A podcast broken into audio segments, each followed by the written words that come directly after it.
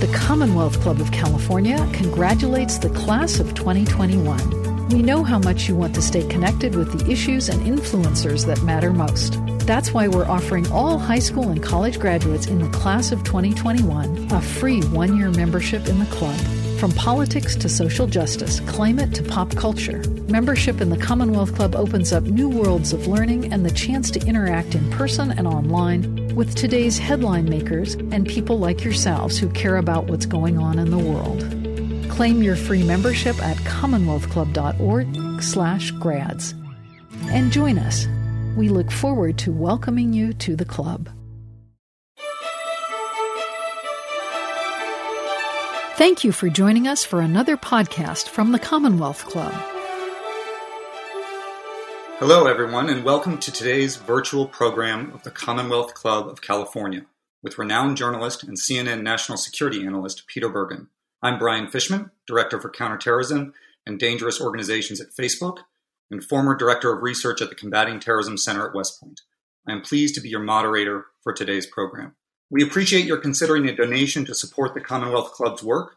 And if you wish to do so, please click on the blue donate button at the top of the YouTube chat box or visit the club's website at commonwealthclub.org.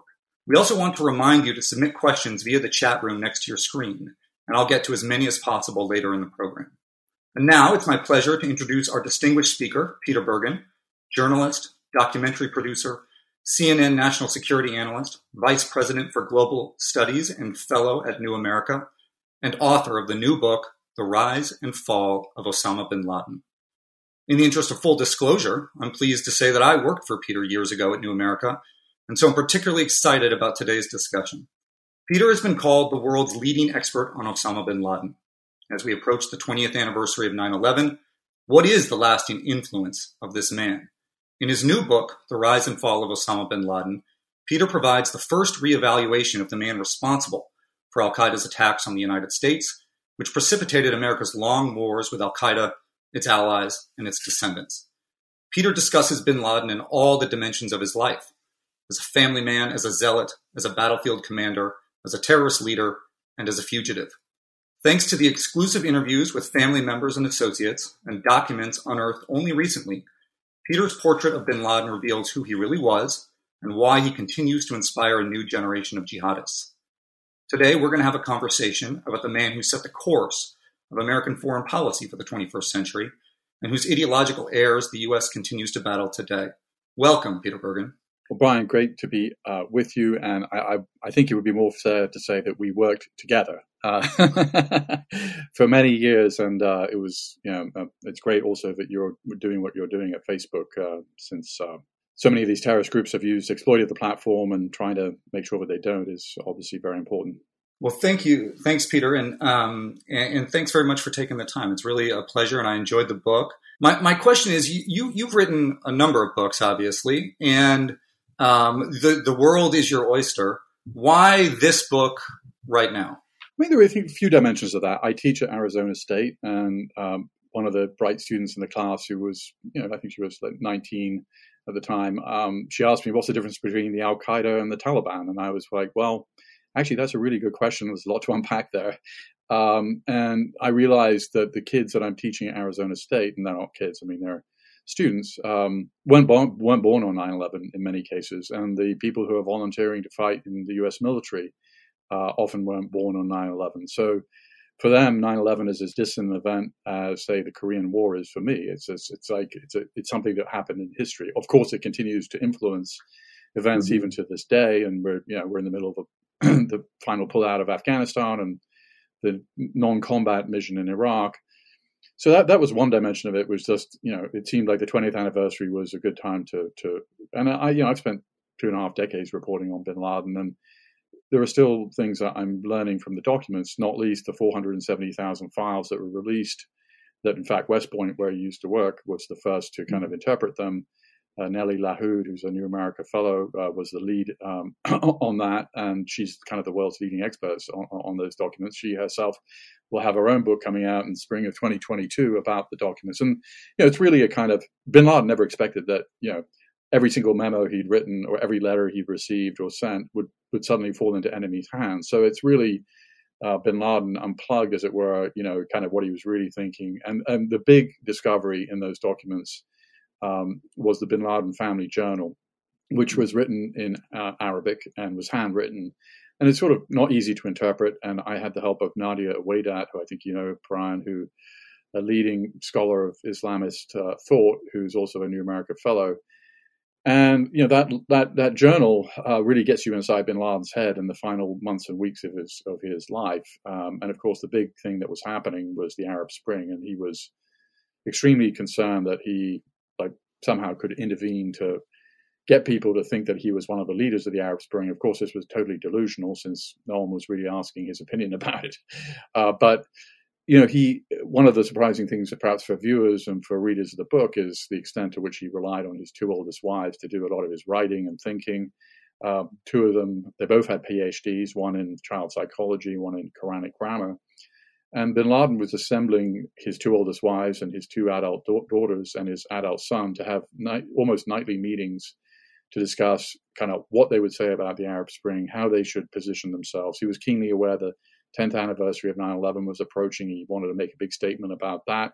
He wanted to make a big statement both on the terrorist front, but also on the ide- ideological front. In fact, he was considering issuing some kind of apology, um, strangely, uh, on behalf of Al Qaeda. You, uh, Brian, know this from uh, all your work in, on Al Qaeda in Iraq.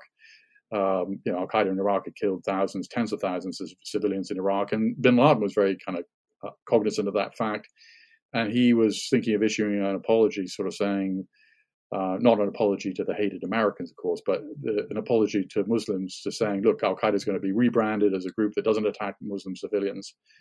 And so these kinds of, um, you know, we, we know a lot more about bin Laden because of these documents, and they were only released in full actually at the in during the Trump administration. So there's a there's a big documentary kind of trove uh, that that was I you know was also able to to draw on. And I always wanted to write this book, to be honest. I mean, yes, very simple, because I'd written an oral history back in 2006, and I think it was sort of a missed opportunity to really write a fully fledged biography.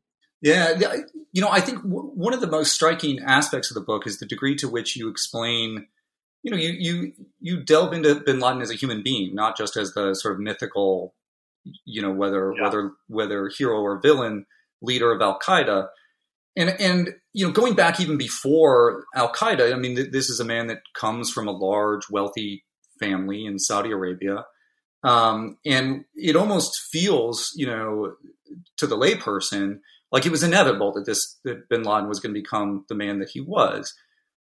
How did he become the world's most infamous man when his brothers and his sisters and his parents did not. I mean, they that that's such a good great question because I mean it's a, almost a you know it's kind of a, a, controlled sociological experiment where you know he has 54 siblings, uh, half siblings, half sisters, half brothers. None of them chose this path, yet they grew up in not dissimilar circumstances. And you know, I try not to do too much armchair psychologizing in the book for all sorts of reasons, including that I'm not a psychologist, and I just don't think it's that helpful. I try and lay out for the reader how this happened rather than why this happened. The why question is, you know, it's it's hard to answer. Um, often we don't even know ourselves well enough to completely understand our own motivations. So, um, you know, trying to get inside somebody's head. I, I, I, what I what I try to show, and I'm, I'm glad you used the word, uh, you know, was as inevitable, you know, is to show that it was a long sequence of radicalization um, it didn't happen overnight. It took over place over decades. None of it was really inevitable. There were potential off ramps where he could have gone, decided something else, you know. And and the book is an attempt to document why the shy religious son of a multimillionaire billionaire turned into a leader of a group dedicated to killing the mass killing of, of civilians. And this is what the book attempts to do.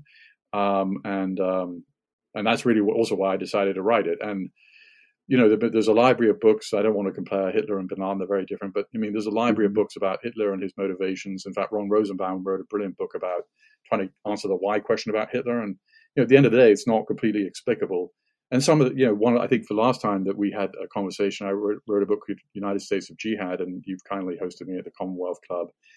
And when I looked into these cases of Americans who adopted Al Qaeda or ISIS like ideas, I, I often found that they weren't, you know, they themselves weren't particularly articulate expl- explicators of why they turned to this. you know, I mean, there was a cocktail of reasons they might get involved in uh, violent jihadism, uh, but like take uh, you know uh, Jahar Tsarnaev, the younger the younger Tsarnaev brother who killed the six year old boy at the mm-hmm. Boston Marathon and two others. I mean, he if, if he if he was here or asked by you like why did you do it, he just would not have a very articulate explanation. He'd have some vague mumblings about American foreign policy, but lots of people who are opposed to American foreign policy. Few of them, you know, decide to launch 9/11 or you hmm. know, kill you know innocent spectators at the Boston Marathon. So there's a certain element where you can't, you know, at the end you kind of hit a brick wall on to some degree because you can't.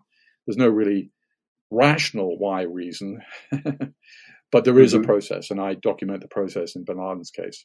Are there? Let me try to get at this question, but without without using the word why. Okay. Are there a couple of specific kind of forks in the road? I mean, I you know, I mean, I guess I'm asking for counterfactuals, but where are what are some of those choices where he went he went right, or or or events took him right, maybe, um, and he might have gone left. Yeah, I mean, well, the first one is the death of his father, age ten. You know, one of the things, striking things, is Bin Laden barely met his father. As far as I can tell, he only had one one-on-one meeting with his father in his entire life. His parents divorced when they when he was two. You know, Bin Laden's dad had twenty other wives. He had fifty-four siblings.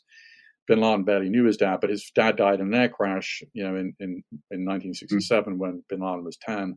And by his own account, it had a big impact on him. And he told his family in, in the Bin Laden family journal that he really began to study the Quran as a result of the death of his father. That's when he turned more religious. So he becomes a religious teenager. He becomes, you know, almost surprising. I mean, even in seven, 1970s, Saudi Arabia, bin Laden stood out. You know, he'd get friends over his house to chant religious songs about Palestine when he was a teenager. It's not typical teenage behavior. He, you know, he's praying uh, an extra in the middle of the night, an extra set of prayers. He was fasting twice a week. So this very religious teenager that you know that was sort of the basis. And then, uh, according to Steve Coll, our, our, former boss at New America, you know, he counted somebody from the Muslim Brotherhood at his high school in Saudi Arabia, somebody who may or may not have been in the Muslim Brotherhood, but certainly had those ideas.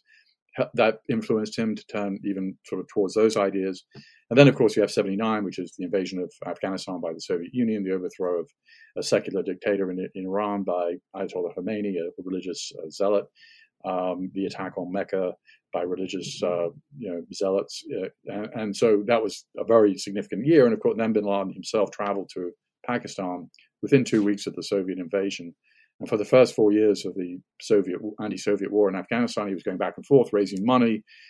You know, he'd raised millions of dollars uh, for the Afghan Mujahideen. Um, and then in '84, this is a transform- transformation moment. He went into Afghanistan regretted that he hadn't gone earlier. People had told him it was too dangerous. It was very dangerous, and one of you know one of the, the I think the the myths that the book kind of helps um, demolish is whatever else he was, Bin Laden was fighting the Soviets in an almost suicidally brave manner. There's a wonderful uh, book in Arabic that was written by a guy called Abdul Badaji, who um, he published a book in 91 and he interviewed a lot of people who are the Afghan Arabs like bin Laden he had access to walkie-talkie transmissions, and it it's a book that also takes the Afghan Arabs to task for their mistakes. So it ha- even though it's you know sympathetic, it's also I think a pretty reliable piece of history.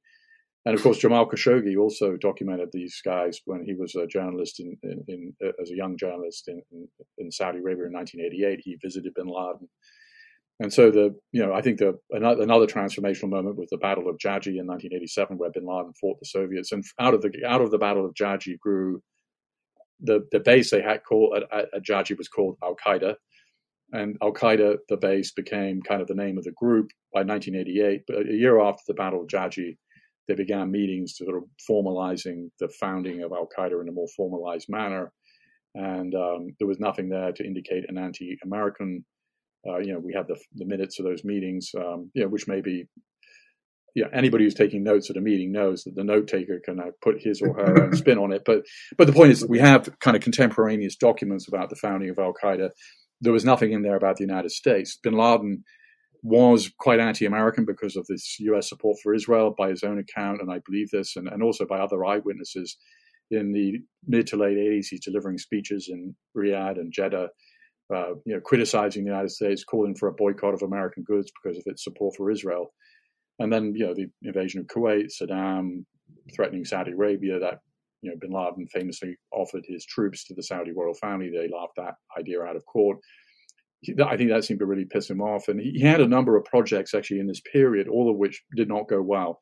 He wanted to intervene in southern Yemen, which at the time uh, there was a mm-hmm. kind of quasi Marxist state that he wanted to overthrow. The Saudi government uh, wasn't in favor of that, and they actually favored a unified Yemen, which what is what, what happened. He wanted to intervene in Afghanistan, where uh, the Soviets had, had been defeated, but um, they hadn't, you know, there was a communist government. Uh, he, you know, the Afghans didn't treat him seriously. They they saw him as a money guy, not as a you know military guy, which is you know exactly right. I mean, every every military engagement that Bin Laden got involved in, the Battle of Jaji was you know he was rescued by the Afghans essentially. The Battle of Jalalabad in 1989 was a fiasco, in which a lot of his men were killed. Um, 9/11 itself was a tactical success, but a strategic failure. So this guy was not a big, you know, military uh, genius by any stretch. Had no military training and yet he set up this military organization. Um, and uh, you know, I think obviously had a big ego or something. But uh, Peter, can I ask you can, two questions there? You know, your book documents uh, two key periods here that I think have uh, sort of contributed to the public understanding of Al Qaeda in in ways that I think are contrary to fact. One is, you know, and you you go at this very hard in the book is, you know, clarifying that the Arab volunteers in Afghanistan in the 1980s were militarily insignificant and were not a major component of the fight. And yet, that experience was, you know, whatever bin Laden did there, it was key to his mythology going forward, both among potential supporters and his enemies. And then this point that you just made about 9 11 as a strategic failure and a strategic mistake by Al Qaeda. Can you talk about those two pieces? Because I think that those are probably going to challenge some assumptions that that folks listening have.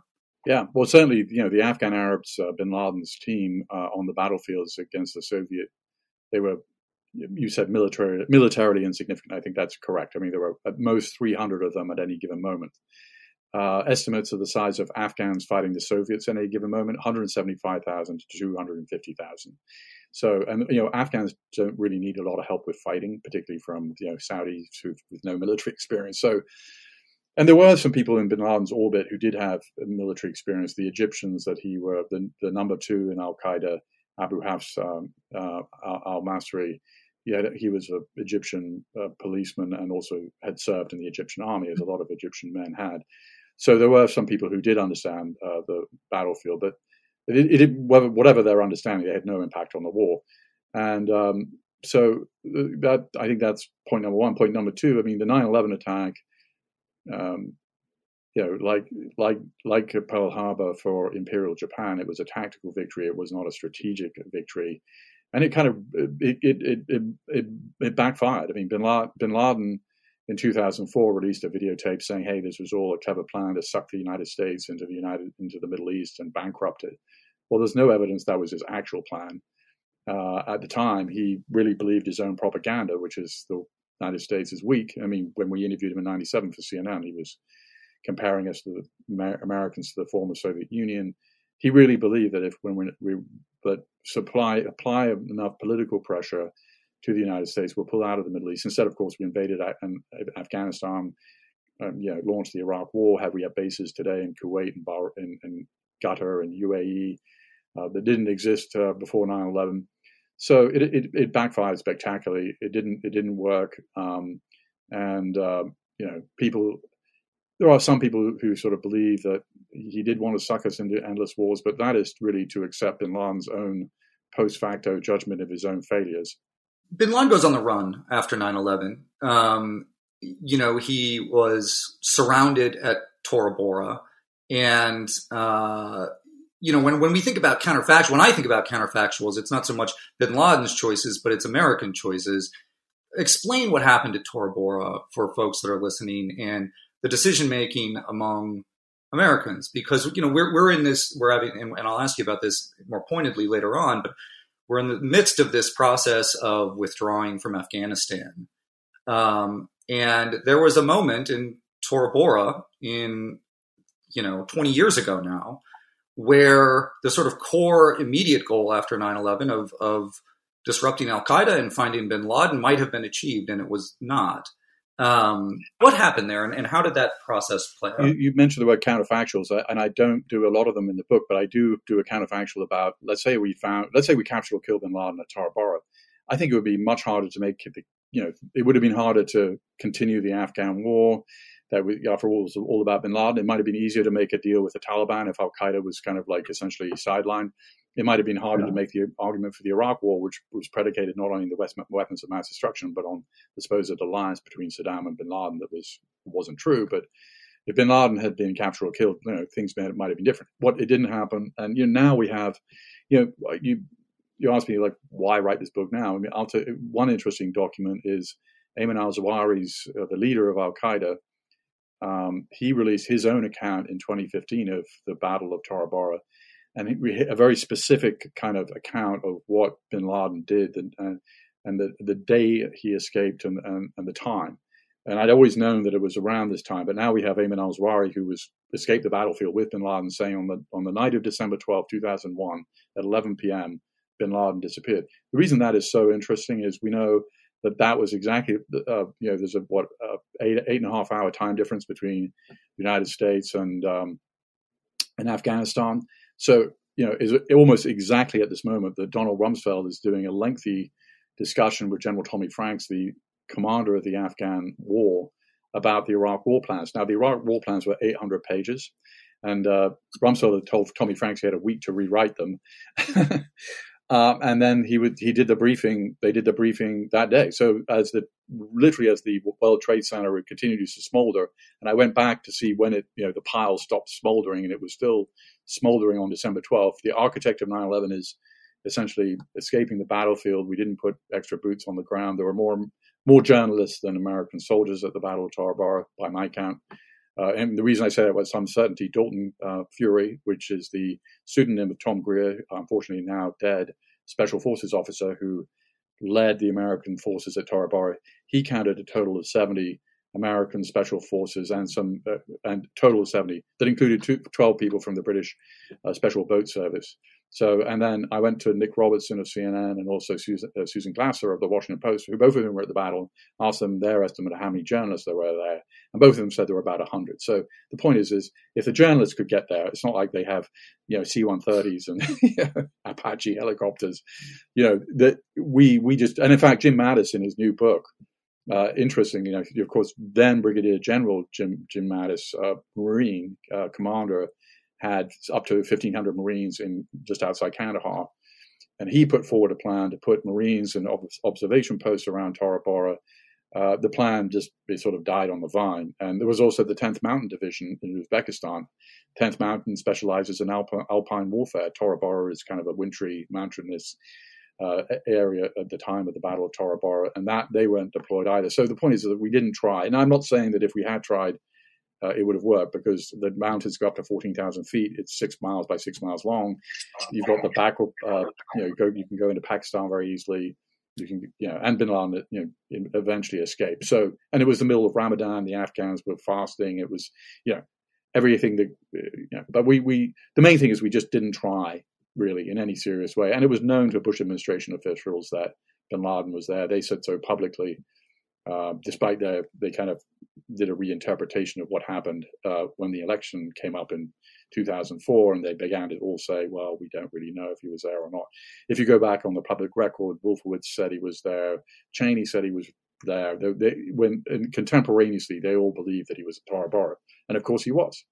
I mean, it's sort of a crystallization of the the refocusing on Iraq and away from, you know, the immediate perpetrators of of 9/11 and yet Al Qaeda was tr- disrupted tremendously over the the you know not only in the immediate aftermath of 9/11 with the the U.S. attack on Afghanistan, but over ensuing years.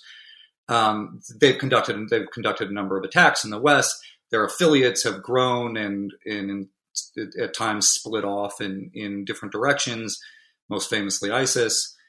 Um, bin Laden ultimately winds up in this safe house in Abbottabad in Pakistan, not far from Pakistani, you know, quote unquote, Pakistan's West Point. Um, yeah. to what extent, while he is holed up there in this safe house, you're the only American Western journalist to have visited the place. Um, to what extent is he actually running the show for Al Qaeda during those years, and and what strings did he actually have to pull? Yeah, so I was the only outside observer to get inside the compound. Obviously, there were a lot of journalists who, who were, but which helped me kind of reconstruct the night that he was killed and also the way that he was living.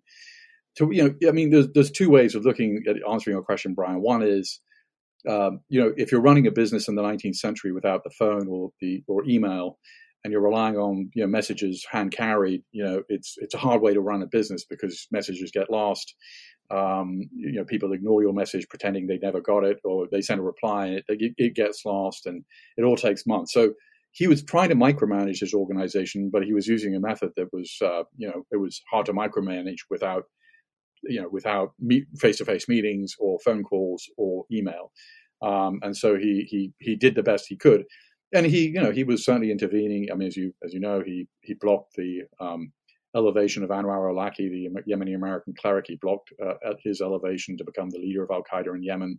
He told Al Shabaab, you know, not to identify itself with Al Qaeda would be bad for fundraising. He, um, uh, I mean, one of the things he said to almost all the affiliates he was in contact with is, you know, don't try to set up a local Islamic state. Uh, don't try and attack the near enemy government. You know, do focus on the United States. That was a kind of constant theme. So he was, you know, he was deep in the weeds. He would write forty-page memos to uh, his uh, top deputy, um, and uh, and you know, and then the top deputy would sort of distribute those orders, you know, to different parts of, of the organization. So, you know, it's uh, you can make the argument that he was micromanaging the organization and really still in charge, or you can make the argument that it was, you know, it, it was hard for him to manage because you know it, just the way he he um, he had to kind of communicate with, in a very constrained way. You know, Jim Clapper has a good line in the in, in the book, which is, um, you know, Bin Laden was constantly telling people to attack the United States and you know kill Barack Obama and kill David Petraeus and don't bother with Vice President Joe Biden because he's not prepared to be president. But he was constantly tasking them with things that were completely preposterous. You know, and and Jim Clapper said, you know, reading these documents reminded him of Hitler and the you know the the dying days of World War II when he was moving these army divisions around Europe that didn't really exist. So you know, it's it's a complicated picture of a sort of delusional guy trying to micromanage things with, you know, to the best of his ability with the tools he had. You know, I think though there, there's a lesson there for all of us that that study terrorism. You know, is that oftentimes the only insight folks have are what these people say, um, yeah. and what they say may be deeply divorced from reality. You know, saying you're going to you know blow up the Eiffel Tower doesn't mean you can blow up the Eiffel Tower. Um, and yeah. you know, and I think that it's just a, it's a stark reminder for, in my mind, for and, and, one of the risks, frankly, of some of the analysis that we see now based on statements that these folks make and throw out online. The you know the barrier to entry is just so low.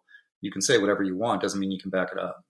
That that is you know, so true. And Bin Laden, you know, is certainly I mean, I think he famously said, you know, all the Al Qaeda does, you know, they wave a flag and they kind of freak the world out, and he he understood that you that you know that he could say things that were were not really true that uh, would produce a reaction, um, and um, but in the end, you know, he died knowing that his main goal of attacking the United States again had not happened.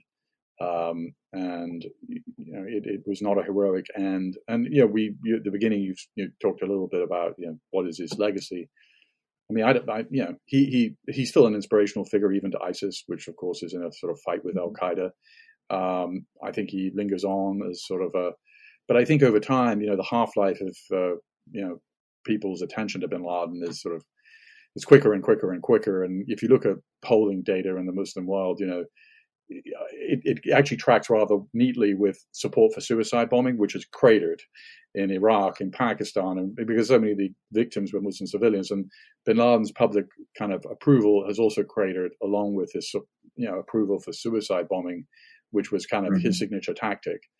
Um, so you know, I think eventually, uh, you know, Mike, I, am pretty sure this line was written by Michael Gerson, uh, President Bush's speechwriter, but it's a great line about you know that Al Qaeda would go would be eventually consigned to the unmarked grave of discarded lies and I think that's a wonderful line. Um, and it was in, I think, the 2002 uh, kind of speech to Congress by President George W. Bush. Mm-hmm. And, you know, we're getting to the point where, you know, maybe maybe we're getting to that point. I mean, I, you know, it's not like he's a subject of great discussion now. He sort of entered into history. Uh, he will. He, I, am sure he'll be an inspirational figure, to, in, you know, in the same way that you know Stalin is still inspirational in some circles, or uh, mm. but you know, it doesn't mean that his ideas are you know going to have a huge impact on the continuing. He, he had some he, one one of the things that Bin Laden did was he he kind of he made it very simple, which is it's all the United States' fault. if we you know if, if we if the United States withdraws its support from the authoritarian governments in the Middle East, you know that everything will change.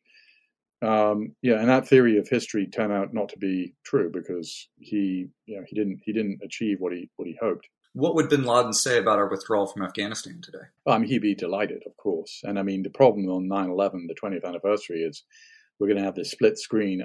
Uh, in the last day or so, I'm reading accounts of Taliban on Humvees moving into cities. Humvees being, of course, U.S. Um, military hardware, which they've captured mm-hmm. from the Afghan government. And so the split screen on 9/11 is going to be the Taliban, you know, on American military hardware taking over. I don't know what Afghan city, but they've already taken Kunduz, which is a not insignificant city in the north.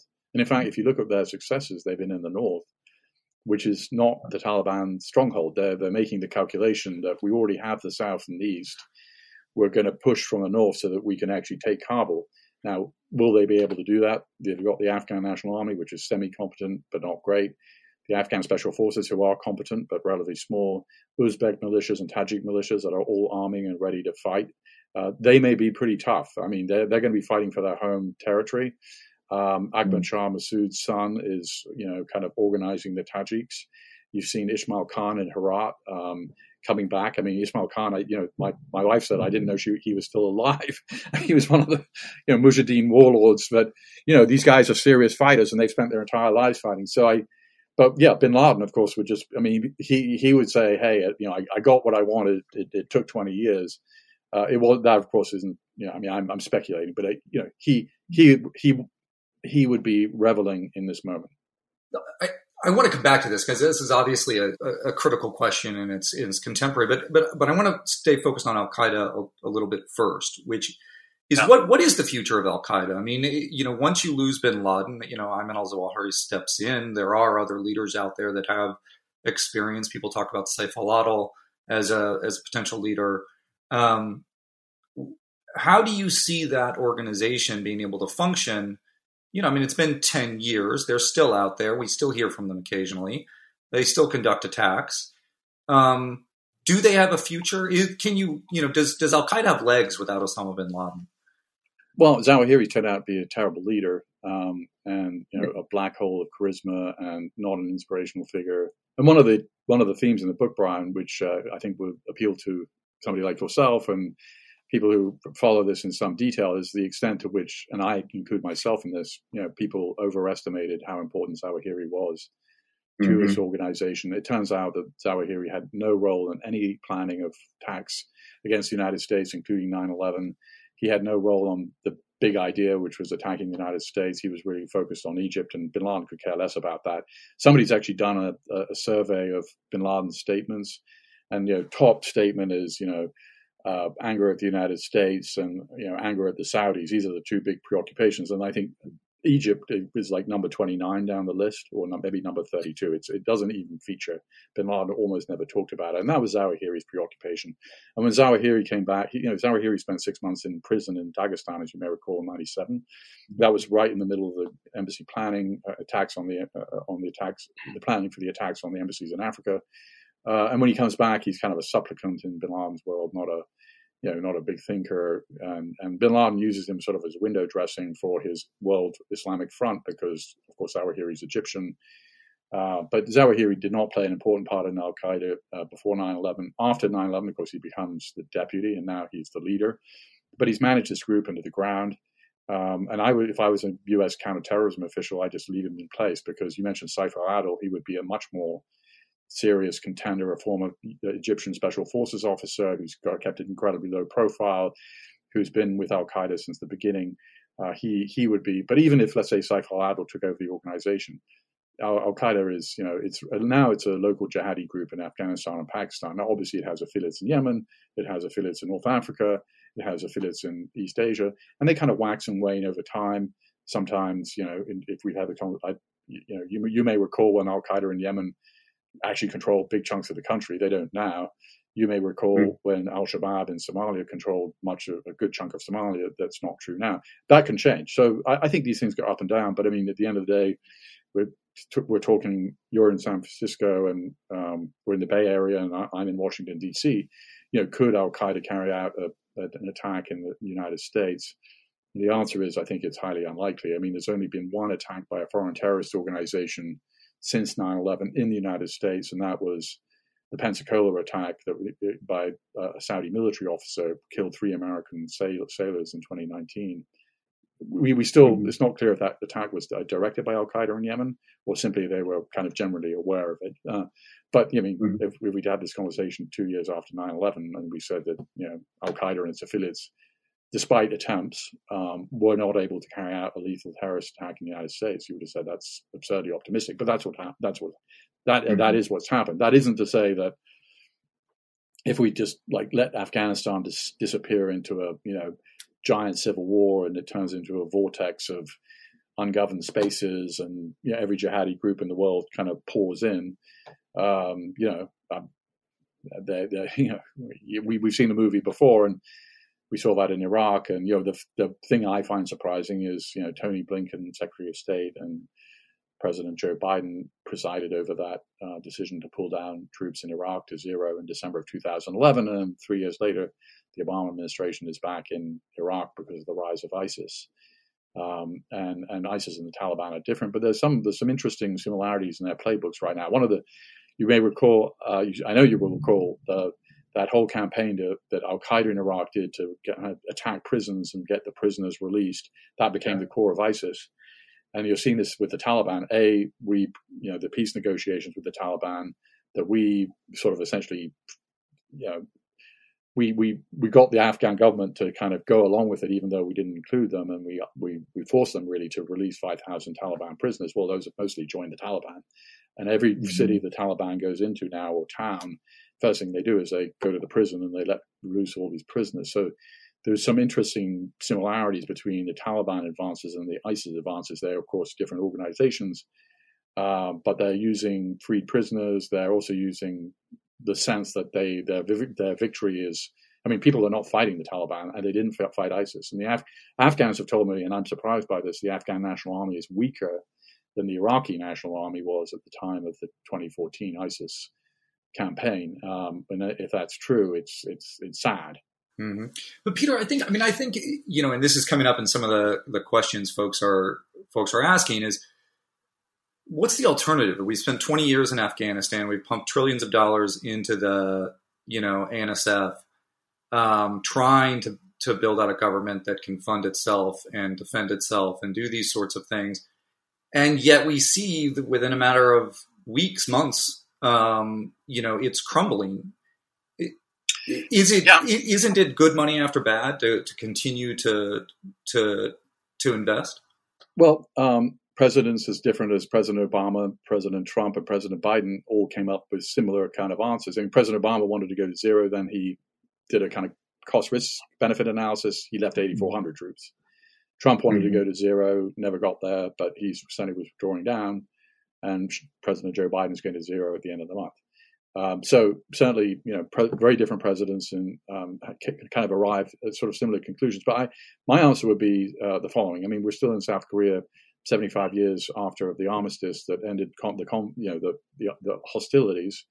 We have 25,000 troops in South Korea. It was one of the poorest countries in the world in 1953 and now it's one of the richest. And you know, South Korea and Afghanistan are not, you know, it's not like they're exactly the same, but there are some similarities in the sense that 20 years is actually not that long a time in the in the grand scheme of things. If I went back and I looked at the history of South Korea, South Korea was a sort of has been an authoritarian democracy for a long time, or or a military junta. It's not like they were a democratic state as they are now for much mm-hmm. of their mm-hmm. history. Um, and of course, you know, Afghanistan is an, an imperfect democracy in the sense that the the government. I mean, one I think our big mistake, two big mistakes, was one. Uh, treating the Taliban as the government in waiting. We, the United States, did that, as opposed to the actual government uh, that we had supported. Mm-hmm. And then excluding that government from any discussions with the Taliban. I mean, at the end of the day, if there's going to be peace, it's got to be, be between the Afghan government and the Taliban, not between us. I mean, these peace negotiations were really withdrawal negotiations for the United States. And I, I just think it could be managed very differently. So if we had left one Marine, we're going to obviously leave some Marines outside the U.S. Embassy so it doesn't get overrun. Mm-hmm. But part of our I think problem has been a messaging problem um, in the sense that you know December first, two thousand nine, President Obama goes to West Point. He delivers his surge speech, but he also talks about withdrawal. And so we've been talking about withdrawal for a long time, which has had an effect on the Taliban, the Afghan government, the Afghan people, Pakistan, and yeah, people have taken us seriously that we're we're leaving shortly. Um, and I think that it could have been. I, I think a part of it actually. This is a sort of maybe bigger observation, but the United States is an anti-empire project from the beginning, and we're very uncomfortable with aspects of empire, even though we are the world superpower. And and the fact is that I I do believe that uh, we have you know some interests in Afghanistan that are worth preserving, whether that's uh, preventing another Al Qaeda rise or preserving the you know the girls uh, and, and, women uh, the kind of the rights that they've they've they've received uh, in the sort of post Taliban era and I, I, I say all that because I, I spent I spent time in, in, in Afghanistan under the Taliban, and you know the population of Kabul then was five hundred thousand. It's now no one knows what the number is four million, five million. There was no phone service, there was no internet service, there was no economy. The World Bank stopped measuring economic indicators in Afghanistan because there were none uh, in the in the Taliban era. It was you know it was a it, and the, so and the, let's say even the, the Taliban do become the government again there's no evidence that they're going to be different, and they have no plan for real governance. They they just they want to make the world you know the world pure and have you know their version of Sharia law, and they, they think that's sufficient. Um, and I think the the good the good thing is they're you know Afghanistan is one of the youngest countries in the world. I think seventy percent of the population is under the age of twenty five, and I don't think for most of those men and women, you know, there's no great nostalgia for the Taliban. They they know what happened, um, and um, but we'll see. I mean, I think what will happen for sure is a very nasty civil war. And, you know, the weakness of the Afghan National Army is one thing. Um, the Afghan special forces do have some capacity, but I would also look at the Tajik militias, the Uzbek militias, the Hazara militias. These guys, you know, fought a brutal civil war uh, again, and, and, they've fought the Taliban. Um, you know, they're ready to do it again. So instead of the Taliban taking over the entire country, I think what we have condemned uh, Afghanistan to is a kind of nasty civil war that makes the present conflict look like a croquet match. And you know, we will, we may have to intervene again. We did in we did it in Iraq uh, because you know, events in Afghanistan have a way of kind of not staying there. Um, and um, you know, for a country that's relatively insignificant, it's actually played an outside role in, in, American kind of foreign policy, whether the defeat of the Soviet Union there or the mm-hmm. 9/11 attacks when you were going through the the documents from you know that were collected in uh, in Abbottabad, and I want to you know you know pivot and ask you about the raid itself and the, the development of that raid and how how the U.S. government understood the rise of Bin Laden and then ultimately the hunt for him. But but skipping ahead a little bit, you know what was the relationship between Al Qaeda and the Taliban now, and does that does that tell us anything about how we can understand? I mean, the Taliban on the one hand they did come negotiate with us. Al Qaeda wouldn't have done that. Um, yeah. You know, they have had you know long term relationships with the Pakistani government and dealt with others in you know responsible you know or at least you know uh, they have had discourse in ways that Al Qaeda would not. Um, what should we understand as the sort of relationship and, and what's the same about Al Qaeda and the Taliban and what's the difference? Like tease the you know yeah. We are your Arizona State students. What are the, what's the difference?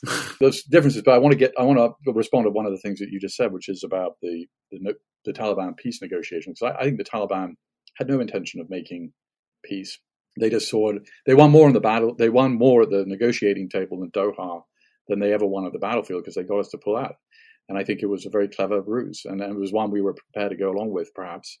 Uh, but mm-hmm. it was, you know, they have no intention. Like, you know, they were supposed to divorce themselves from Al Qaeda according to the United Nations in June. Their relations remain very close. I mean, the United Nations is not a, an organization, as I see, you know, promoting war. And here is the official report saying that Al Qaeda and Taliban are very close. Even and in fact, they even said it's those relations are getting tighter because of intermarriage and. Um, so you know, I mean, of course, the Taliban is a Pashtun ethnic group that wants to install a you know theocratic state across uh, all of Afghanistan.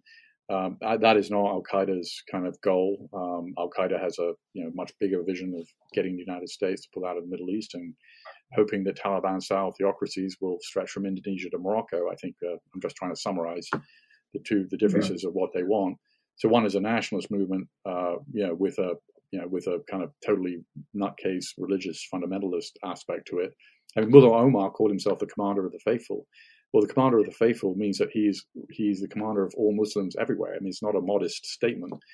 Um, and you know, it, it, he's a, he was a religious fanatic with delusions of grandeur, and he was close to Bin Laden. So the differences are, I, I, think, are less important than the similarities in the sense that these guys, the and the, the documents you asked about the documents, the documents show joint operations between the Al Qaeda and the Taliban and the Haqqani network the documents show Al Qaeda funding the Taliban, which is kind of interesting because we think of the Taliban as being more well funded than Al Qaeda.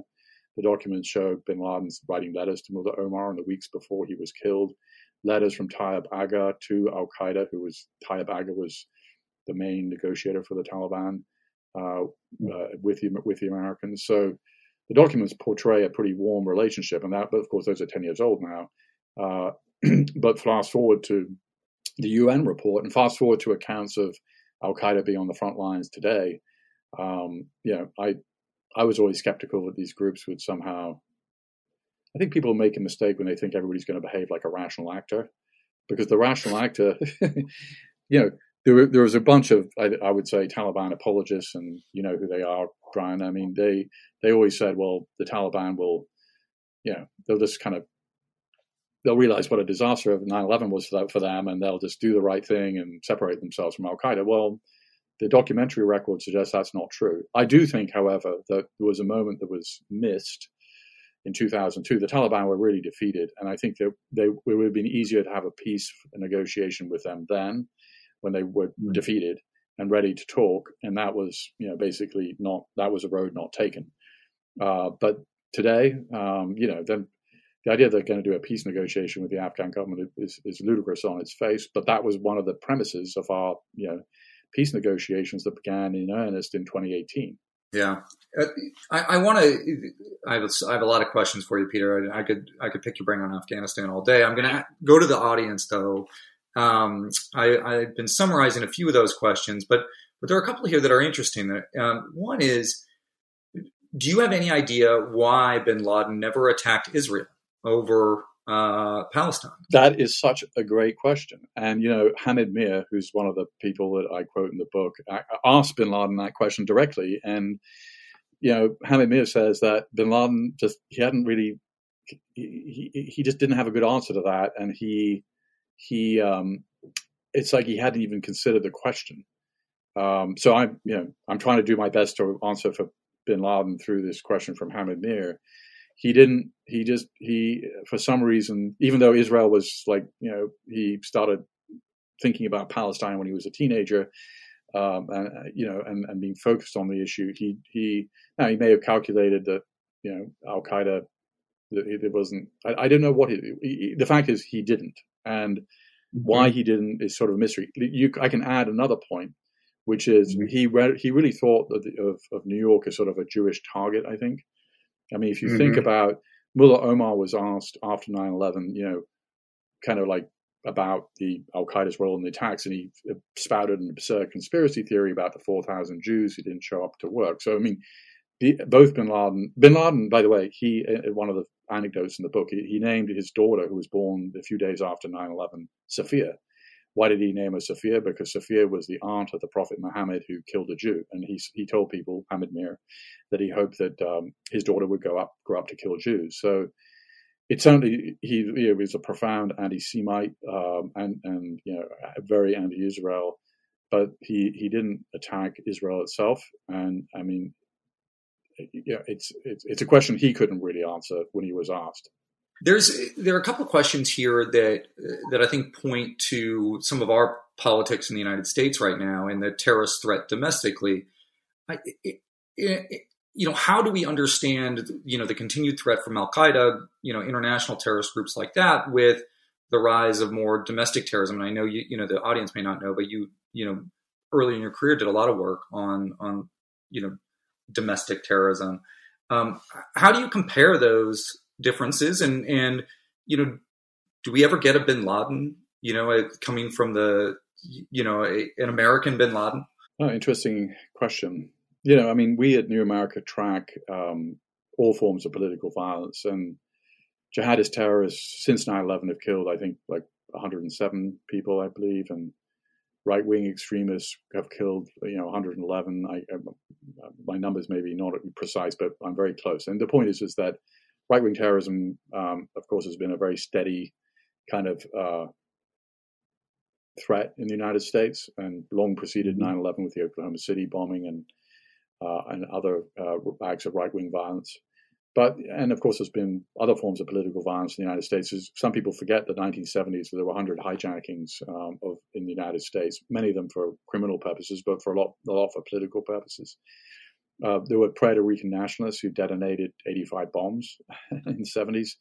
There was the Weather, uh, Weather Underground. There was the Black Panthers. So political violence is not, you know, of various kinds. Of, is a fairly constant feature of American life.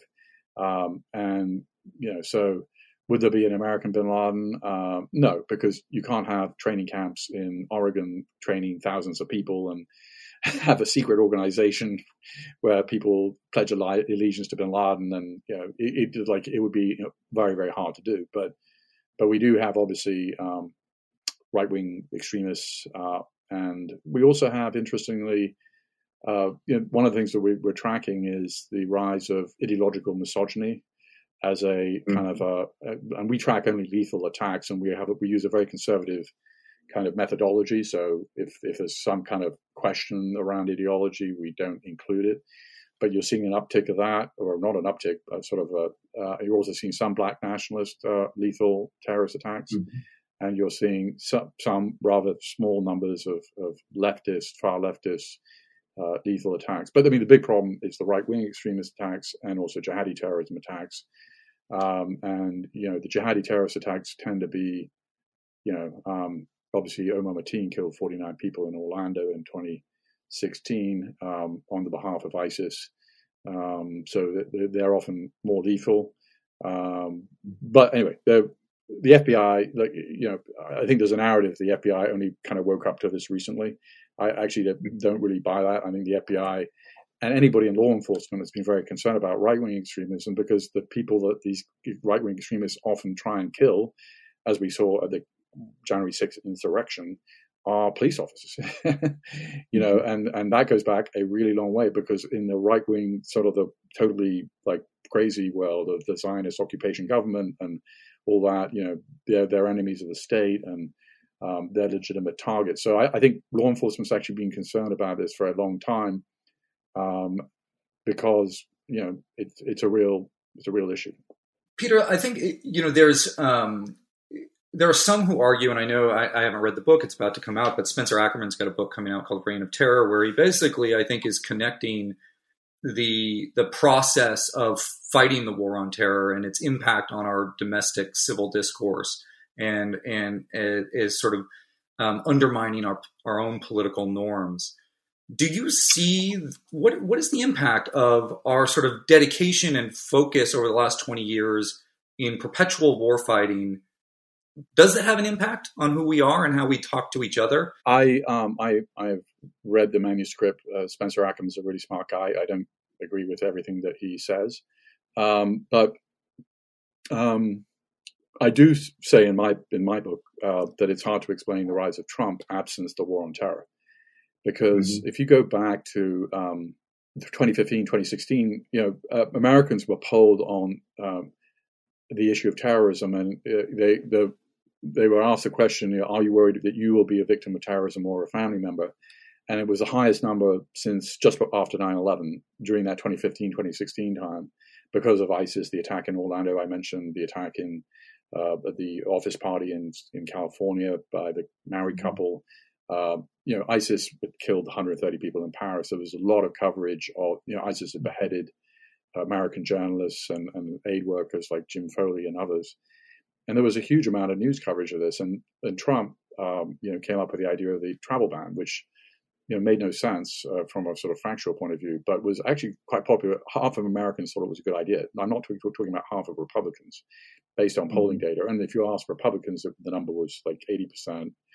And, you know, it was so the point is that Trump was able to use that. And we, he, you know, he didn't really talk about it uh, in, uh, uh, as as the threat receded. Um, he, I think he could have made more of an issue about, you know, he was involved, uh, you know, in, in, the end of ISIS, um, and, and is one of his, I think, few foreign policy um, kind of pluses. But he really, I, you know, it's hard to put yourself back in the pre 2016 presidential campaign, but terrorism was a big issue, and Trump tended to do better on the issue than Hillary Clinton because he had what appeared to be a really simple answer, which actually would have had had no impact. I mean, we, the travel ban stopped uh, under Joe Biden. It's not like we're suddenly having tons of terrorist attacks. Um, mm-hmm. And you know, the people that the, the, Saudi military officer that I described who killed three American sail- sailors at Pensacola, well, the Saudis, which did carry a Saudi military officer, carried out an attack, and he, of course, was not subject to the travel ban. So the point is, this was a solution in search of a problem that didn't really exist, uh, but it was politically quite useful for Trump. So I, I do think there, um, you know, everything has you know second and third order consequences, and I think you, you know, been, uh, Trump, you know, claimed that he saw a bunch of Arabs cheering on 9/11. Of course, that was untrue, but it played well with the base. So he was able to kind of tap into this kind of fear of of terrorism that was very real, real in 2015, 2016, and I think he was it was a political advantage for him. I want to come back. we, we only have a few minutes left, but I want to come back to this notion of the sort of whole picture of Osama bin Laden as as both a, a terrorist mastermind, but also a family man. Um, in Abbottabad, in Abbottabad, he was there living with several of his wives, kids, uh, some bodyguards. Tell us about his life there, and explain what when um, you know American intelligence analysts and special forces operators are trying to figure out how to attack this compound. What sort of considerations did they have to go through as they're thinking about an assault on a compound with you know 25 people on it, including a bunch of children. Yeah, the SEALs went in um, with a little laminated card with everybody they expected to see there, and um, I they they they didn't know how many people there were. You said 25. There were ultimately there were 27. They couldn't have known that Bin Laden had two other mm-hmm. kids who were like uh, under the age of three with his much younger wife, or they didn't probably know that some of his grandkids were living there. So but the point is, is that they, you know, they looked at one of the tells, and this was interestingly picked up by the New York Post when they just sort of took an extract from the book.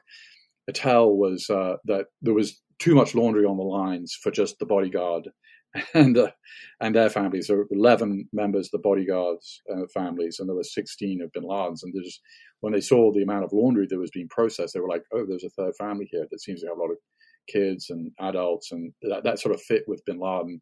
You said the word family man. You know, the New York Times ran a the headline was uh, of the review, fanatical terrorist and family man. There was a lot of sort of like attacks from the right that you know kind of portraying him as such was was bad, and I think they changed the headline to something more bland, like for the picture of Bin mm-hmm. Laden. But the point is, it's like.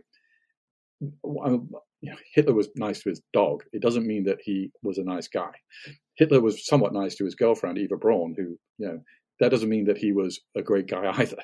And so the idea that mm-hmm. somehow that the mass murderer bin Laden couldn't also be nice to his family and actually hold his wives in somewhat high regard because of their educational attainments and they actually advise him. I mean, the fact that these are the idea that these are can't be compatible is crazy because we know from any anyone who studies history knows that wars or acts of mass murder are carried out by humans with human kind of emotions and human stories. And you know, you can't. I'm not attempting to do a sort of tout comprendre, c'est tout pardonner, which is you know, if you understand everything, you forgive everything. That's not my intent here with this book.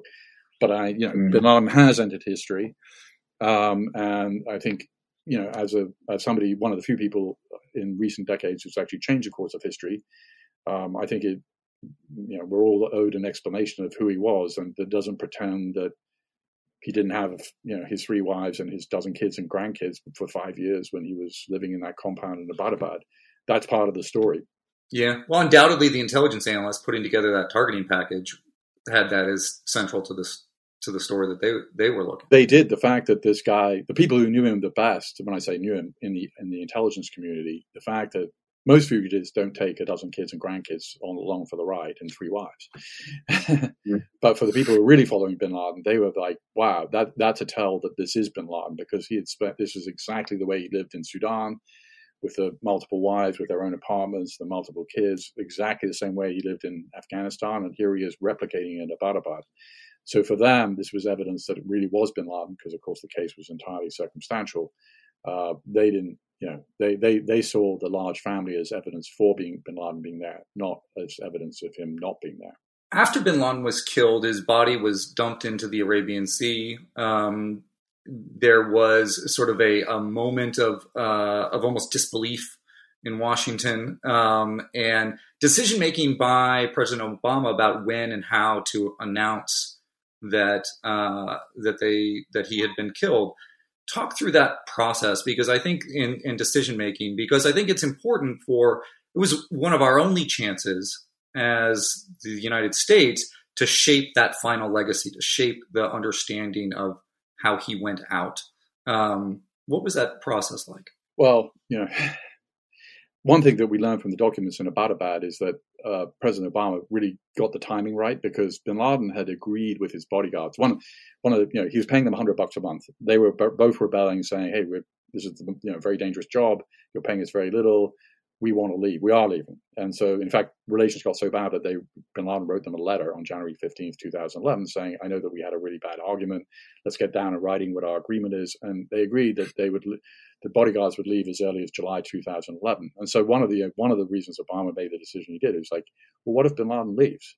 You know, and it turns out that he was going to be forced to leave because the house wasn't in his name. It was in the bodyguard's name. Uh, the bodyguards mm-hmm. were leaving. Um, they were they were they were they were fed up, um, and um, so you know the process of Obama getting to that decision. It took, I, I won't. It, I can't get into it because it takes too long. because it took. It was a very complicated process over a year, but it is one of the classic. You know, I mean, you look at Kennedy's process uh, during the um, during the Cuban Missile Crisis. Obviously, the stakes were higher. It was nuclear war. Uh, but you know, we, we elect presidents uh, to make decisions with imperfect information, not perfect information. And whether it was a Cuban Missile Crisis for Kennedy or or it was, um, you know, the Bin Laden raid for Obama, um, you know, they both made decisions without knowing all the facts for sure. Not least in in Obama's case, whether or not that was actually Osama bin Laden there. And it, you know, one of the scenes in the book is there's a big discussion uh, right with people that you you know in the in the White House Situation Room, um, Mike Leiter, Nick Rasmussen, others. And there's a discussion of like, you know, well, he's forty percent there, he's sixty percent there, and you know, Obama eventually just cuts it off and says, look, I mean, it's a 50-50. And when he, Obama made the decision, it's Bin Laden is either zero percent there or 100% there. So all this discussions of percentages gave this kind of false sense of mathematical rigor. Just smart people were trying to put odds on something. And so he made a decision without having the, and that's, you know, that's what presidents are supposed to do, which is, um, you're, you're not making difficult decisions with perfect information. You're making difficult decisions with imperfect information. Uh, and that was one of these cases. And, and, um, so I think it's a sort of textbook case of how a, a, real process works, and obviously the president made the right decision. Of course, Joe Biden was against it. Peter, we have less than two minutes left. You end the book talking about um, the Baader Meinhof gang and what happens when terrorists fade into history. Uh, is that going to happen with Osama bin Laden? I think it will. I mean, you know, there's a scene I say in the uh, Gina Bennett, who was the first on the case, is still on, still at the agency attached to National Counterterrorism Center. You know, she was a young colleague said to her the day that Bin Laden died, you know, great victory, and she said, well, you know, the worst day is still ahead for them. And the young colleague said, what is that? She said, you know, have you heard of the Baader Meinhof gang? And the young colleague said, no, which of course was an infamous terrorist group in the 1970s in Germany. Um, and, and Gina Bennett says, well, you know, the day, the worst day is when people in the counterterrorism center just don't know who these people are anymore. and obviously that, you know, it, that's not, but I mean, she was saying it for effect, I think, in, in, in, in, in and but I think you know he will just kind of recede and recede and recede, and you know uh, his influence on history. He didn't get what he wanted, um, and you know, so I, I, think he will fade over time. He will not disappear, um, but he's certainly not the figure that he was, um, you know, in the in the days and weeks after 9/11. Our thanks to Peter Bergen, CNN national security analyst, vice president for global studies, and fellow at New America, and author of the new book, The Rise and Fall of Osama bin Laden. We want to remind everyone that Peter's book is available online and at your local bookstore. We also want to thank all of our viewers. I'm Brian Fishman, and now this virtual program of the Commonwealth Club of California is adjourned. Thank you. You've been listening to the Commonwealth Club of California.